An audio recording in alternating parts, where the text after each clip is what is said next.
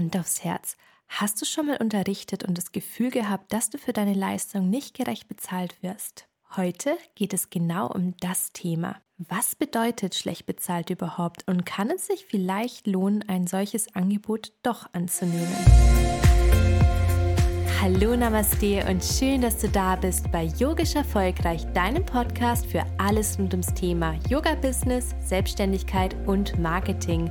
Mein Name ist Michaela und mit Yogisch Erfolgreich möchte ich dir dabei helfen, deine Online- und Offline-Angebote endlich sichtbar zu machen. Herzlich willkommen zu einer neuen Podcast-Folge. So schön, dass du hier bist und wir heute über ein ganz besonderes Thema sprechen und zwar schlecht bezahlte Yoga-Jobs. Bevor wir damit starten, sollten wir vielleicht die Frage klären, was bedeutet schlecht bezahlt überhaupt? Und ich glaube, es ist schwer, das anhand einer Zahl festzumachen, weil für jeden kann ja schlechte Bezahlung was anderes heißen. Für den einen ist es vielleicht gar nicht so schlecht und für den anderen ist es eine absolute Abzocke. Aber ich würde sagen, es gibt so drei Gründe, die auf eine schlechte Bezahlung hindeuten. Was beispielsweise für eine schlechte Bezahlung spricht, ist, wenn andere für genau dieselbe Leistung innerhalb von deiner Branche oder der Tätigkeit, die du eben ausübst, mehr bekommen als du und zwar deutlich mehr. Beispielsweise, wenn dir jemand sagt, er bekommt für genau dasselbe oder äh, vielleicht nur in einem anderen Studio das Doppelte. Also ist das schon mal ein Zeichen, okay, du bist eventuell unterbezahlt. Wenn du vielleicht genau dieselben Qualifikationen zum Beispiel hast und für das, was du tust, einfach weniger bekommst. Was darüber hinaus für eine nicht so tolle Bezahlung spricht, ist, wenn du bereits andere Angebote hast oder beziehungsweise andere unterrichtende Tätigkeiten ausübst, die viel besser bezahlt sind. Punkt Nummer drei ist, du fühlst dich einfach ungerecht bezahlt und spürst in dir selber eine innere Unzufriedenheit. Punkt 3 ist besonders wichtig, denn du kannst dir darüber im Klaren sein, dass der Job jetzt vielleicht nicht der am besten bezahlteste ist, ihn aber aus bestimmten Gründen dennoch machen. Wenn du allerdings eine innere Unzufriedenheit spürst, dann wird es wirklich schwer. Also wenn du, wenn du schon daran denkst vielleicht oder manchmal, wenn du vielleicht zu dieser Yogastunde gehst und äh, so ein bisschen nicht genervt bist, dass du es an Teilnehmern rauslässt, aber wenn du es einfach von innen von dir drin spürst, so hey, es ist eigentlich ungerecht, was ich bekomme für das, was ich leiste. Fühlst du dich da jetzt vielleicht ertappt? Ist dir das schon mal passiert oder spürst du das gerade, wenn du an eine bestimmte Tätigkeit, die du machst, denkst? Dann stopp, es ist Zeit, die Notbremse zu ziehen. Und glaub mir, es wird nicht besser. Also ich spreche aus eigener Erfahrung. Wenn du diese Unzufriedenheit in dir drin einmal spürst, dann kannst du das nicht einfach ausblenden. Das heißt, du musst da etwas verändern.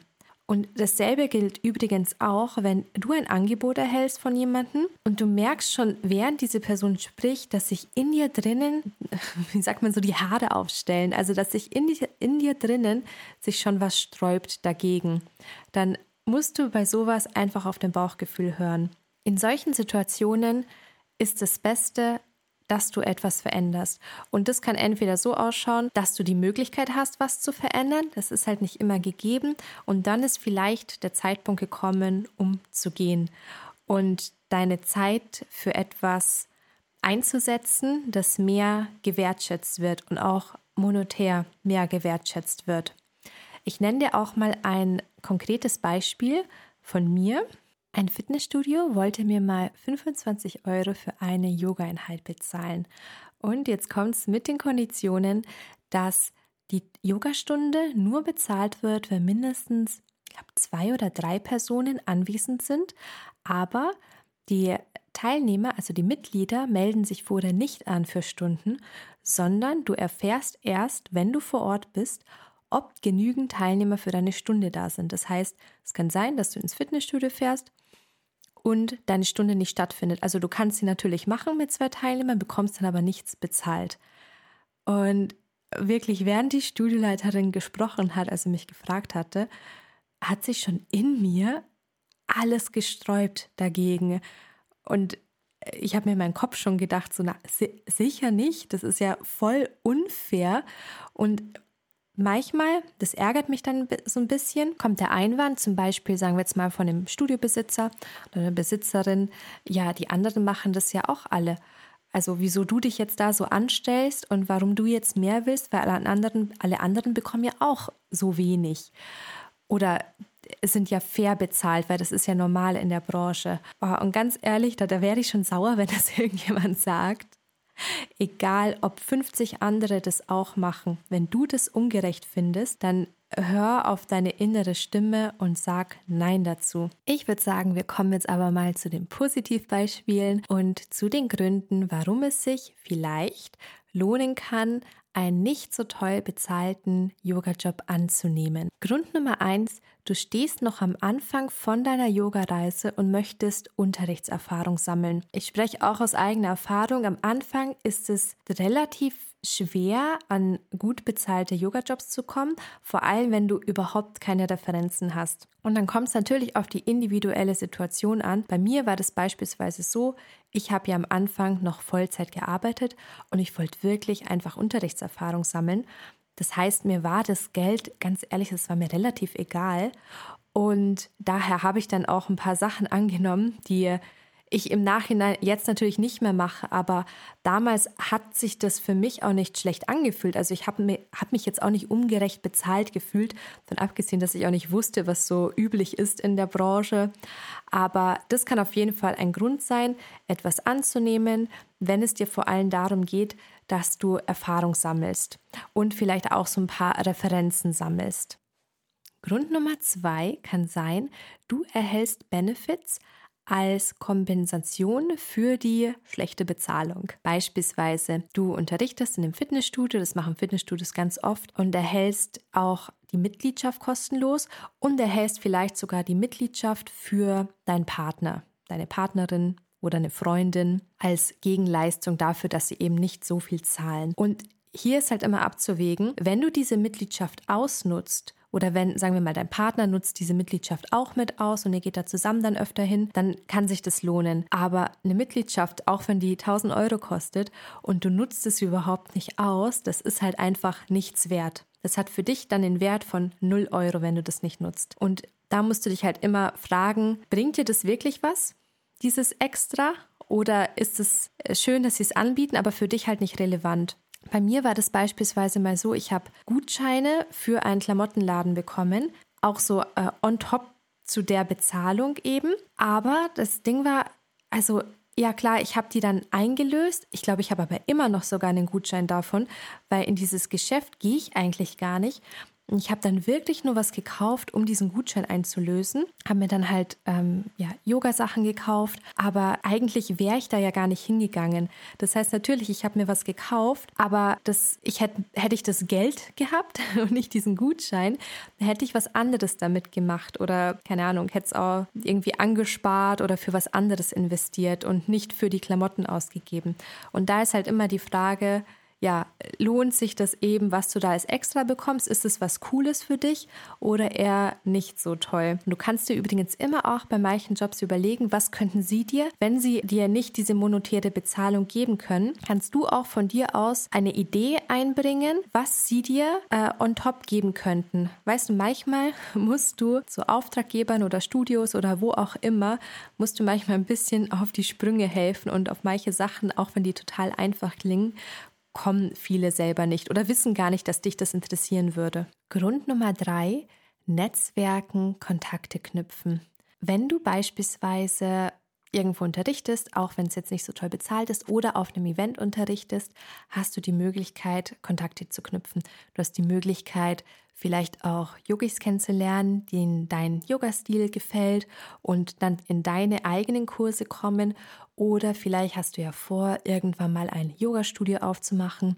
Dann lohnt es sich natürlich, dass du hm, viele Kontakte knüpfst, dass du auch viele äh, Yogis kennenlernst, Yoginis. und die dann später irgendwann vielleicht dann zu dir holst. Jetzt kommt aber das große Aber, du kannst dir nie sicher sein, ob du wirklich Kontakte knüpfen wirst. Es ist halt so ein bisschen ein Gewinnspiel, aber natürlich du erhöhst ja auch deine Chancen, indem du sowas machst, dass du die richtigen Leute findest. Ich sagte mal ein Beispiel, ich habe früher bei der VHS Kurse gegeben und ich habe durch die VHS habe ich richtig coole Kontakte geknüpft und es war auch gar nicht mein Ziel. Also mein Ziel war ja ursprünglich einfach Unterrichtserfahrung sammeln, aber durch diese VS-Kurse haben sich beispielsweise Privatstunden ergeben. Und ich mache heute noch Privatstunden, sogar einmal die Woche, bei ähm, Leuten, die ich in der VHS kennengelernt habe. Und das ist halt richtig, richtig cool. Ähm, inzwischen mache ich die VHS-Kurse nicht mehr, auch weil ich ja Vollzeit selbstständig bin und sich das gar nicht mehr ausgeht mit der Zeit und so weiter. Und natürlich die Bezahlung bei VHS-Kursen zumindest hier nicht so die äh, tollste ist. Aber es hat sich für mich gelohnt im Nachhinein. Ich würde auch hier einfach aufs eigene Bauchgefühl hören, ob sich das für dich gut und richtig anfühlt. Es kann ja auch sein, was auch ein wichtiger Faktor ist, wenn du jetzt keine Anfahrtzeit hast und es vielleicht gleich um die Ecke ist und dir denkst, ja, wieso nicht? Dann kannst du das schon machen. Also das finde ich jetzt nicht so, ähm, finde ich jetzt nicht schlimm. Und vielleicht noch ein Tipp zu VHS-Kursen oder auch äh, Fitnessstudio-Kursen, was mir öfter auffällt, dass viele zwei Stunden hintereinander machen. Das habe ich auch gemacht, wo ich noch bei der VHS war, weil dann lohnt es sich halt ein bisschen mehr. Wenn du zwei Yogakurse hintereinander hast, dann schaut es ja schon ein bisschen besser mit der Bezahlung aus. Natürlich ist ja auch der doppelte Zeitaufwand dabei, aber ich finde meistens, wenn du eh schon da bist, dann kann man auch zwei Stunden hintereinander geben. Das ist jetzt nicht so ähm, tragisch. Also war für mich so und ich glaube, das geht mehreren so, weil ich sehe das ganz oft, dass viele diese Doppelstunden einfach geben. Wäre übrigens auch ein super Argument, dass du sagst, okay, ich kann das bei euch machen zu den Konditionen und ich äh, brauche aber eine Doppelstunde. Grund Nummer vier, für einen guten Zweck. Und da geht es jetzt nicht darum, dass du mit diesen Tätigkeiten deinen ganzen Kalender blockierst, sondern darum, dass du etwas wie ein Ehrenamt äh, Ehrenamt ansiehst oder tust. Und beispielsweise könnte das sein, dass du eine Stunde die Woche im Altersheim oder einem Behindertenheim Yogastunden gibst. Als Beispiel, wenn du das selber willst und dir das gut tut und es ist einfach um etwas zurückzugeben. Das muss man auch nicht machen, sowas muss einfach aus freien Stücken kommen. Und ich habe es da aufgenommen, weil ich das, ich finde das super und ich finde, das ist total okay und für sowas muss man sich auch gar nicht rechtfertigen. Ich habe beispielsweise auch ähm, eine Zeit lang während dem, während dem Studium war das, im Bachelorstudium, habe ich in einem Altersheim am Sonntag in der Cafeteria gearbeitet und ich habe dafür nichts bekommen, also 0 Euro. Und ich war da, außer ich war jetzt im Urlaub, war ich immer am Sonntag da für drei Stunden oder so, wenn es halt Kaffee und Kuchen, Kaffee und Kuchen gab. Und mir hat das voll Spaß gemacht. Ich, ich, fand, das, ich fand das voll nett und ich habe das gerne gemacht und ich habe da auch kein Geld dafür erwartet. Und sowas könnte ich mir auch vorstellen, dass man das eben mit Yoga macht, einfach weil man es selber möchte und weil man einfach aus welchen Gründen auch immer etwas zurückgeben möchte. Grund Nummer 5, es fühlt sich für dich im Moment einfach richtig an. Dieser Punkt ist natürlich mit Vorsicht zu genießen und du musst hinterfragen, fühlt sich das wirklich richtig an oder traust du dich einfach nur nicht nach mehr zu verlangen? Wenn es sich für dich wirklich richtig anfühlt und vielleicht ist es ja sogar ein Punkt, den ich jetzt gar nicht aufgezählt habe, das kann ja auch sein, dann mach es, das ist vollkommen okay. Was ich aber auch sagen möchte, ist, es ist ein Unterschied, ob du Vollzeit angestellt bist nebenbei einfach ein bisschen Yoga unterrichtest oder ob du voll selbstständig bist, wie ich jetzt zum Beispiel, oder ob du deine Stunden reduzieren möchtest, beispielsweise von einem Vollzeitjob zu einem Teilzeitjob und den anderen Teil mit Yoga unterrichten quasi reinbringen möchtest, dann ist irgendwann der Punkt eben erreicht, wo du ein bisschen schauen musst, was du annimmst und vielleicht sogar etwas gehen lässt, was dir Spaß macht, aber wo die Bezahlung nicht so gut ist und die dir auch nicht mehr zahlen können. Bei mir war das auch schon der Fall. Ich habe anfangs zum Beispiel im Verein unterrichtet. Es hat mir echt Spaß gemacht. Die Gruppe war super nett aber ich habe es dann irgendwann gehen lassen müssen, wo ich dann selbstständig war und es war für mich einfach zu zeitaufwendig und es muss auch kein anderer verstehen den Grund, warum du etwas gehen lässt. Bei mir war das zum Beispiel so, es war in der Früh in der Früh ist einfach meine produktive Zeit. Und daher, so gerne ich Yoga unterrichte, mag ich nicht so gerne in der Früh unterrichten, also regelmäßig, zum Beispiel wöchentlich, weil ich dadurch meine Produktivität so ein bisschen, ja, blockiere. Ich habe halt meine feste eigene Morgenroutine. Ich mache halt was Produktives in der Früh. Und wenn ich dann irgendwo hinfahren muss, Yoga unterrichten, wieder nach Hause komme, dann, ja, passt es nicht so zu meinem eigenen persönlichen Tagesrhythmus. Daher unterrichte ich halt viel lieber lieber zum Beispiel Abendsstunden, ne? weil da bin ich eh nicht mehr so, ja, wirklich produktiv. Aber eben, es muss eben keiner verstehen, weil manche sagen dir ja auch, ja, wieso, das ist ja jetzt nur eine Stunde. Da, wieso sagst du das jetzt ab? Das ist doch äh, eigentlich gutes Geld, dass du jetzt da, weiß ich nicht, 50 Euro oder so bekommst. Aber ja, wie gesagt, du musst es halt einfach für dich selber entscheiden, ähm, schauen, ob sich das richtig für, für dich anfühlt, ob du das weitermachen willst und wenn der Zeitpunkt gekommen ist, dass es sich nicht mehr gut anfühlt, dann darfst du das auch gehen lassen. Worauf ich mit dieser Podcast-Folge hinaus will, ist, dass es unter Umständen okay sein kann, etwas anzunehmen, was nicht so toll bezahlt ist. Und was mir auch ganz wichtig ist, dass du auch für dich erkennst, es ist okay, deine Meinung und Einstellung zu ändern. Und nur weil du vor zwei Jahren mal zu etwas Ja gesagt hast, heißt es nicht, dass du jetzt den Rest deiner Yoga-Laufbahn da immer noch Ja dazu sagen musst. Du darfst da auch mal Nein sagen und etwas wieder gehen lassen. Ich denke mir da auch ganz oft, dadurch, dass ich etwas gehen lasse, öffne ich auch wieder meine Möglichkeiten, damit etwas Neues, noch Besseres in mein Leben kommt. Und was ich mir auch oft denke, ist, dass dadurch, dass ich wieder den Platz freigegeben habe, biete ich jemand anderen die Chance, das eben anzunehmen und zu machen. Und vielleicht ist dieser eine sagen wir jetzt mal Yoga-Job, für eine andere Person genau das Richtige für den Moment. Ich hoffe, es war heute etwas Hilfreiches für dich dabei, dass du etwas mitnehmen konntest aus der Podcast-Folge. Und wenn dir die Folge oder der Podcast gefällt, dann freue ich mich natürlich, wenn du diesen Kanal abonnierst oder eine positive Bewertung schreibst. Und ansonsten hören wir uns kommende Woche bei einer neuen Podcast-Folge. Inzwischen hat sich der Donnerstag so ein bisschen eingependelt als Veröffentlichungstag. Ähm, mal schauen, ob ich das jetzt nochmal ändere. Aber auf jeden Fall gibt es immer einmal die Woche eine neue Podcast-Folge. Und ich freue mich, wenn wir uns kommende Woche wieder hören. Namaste.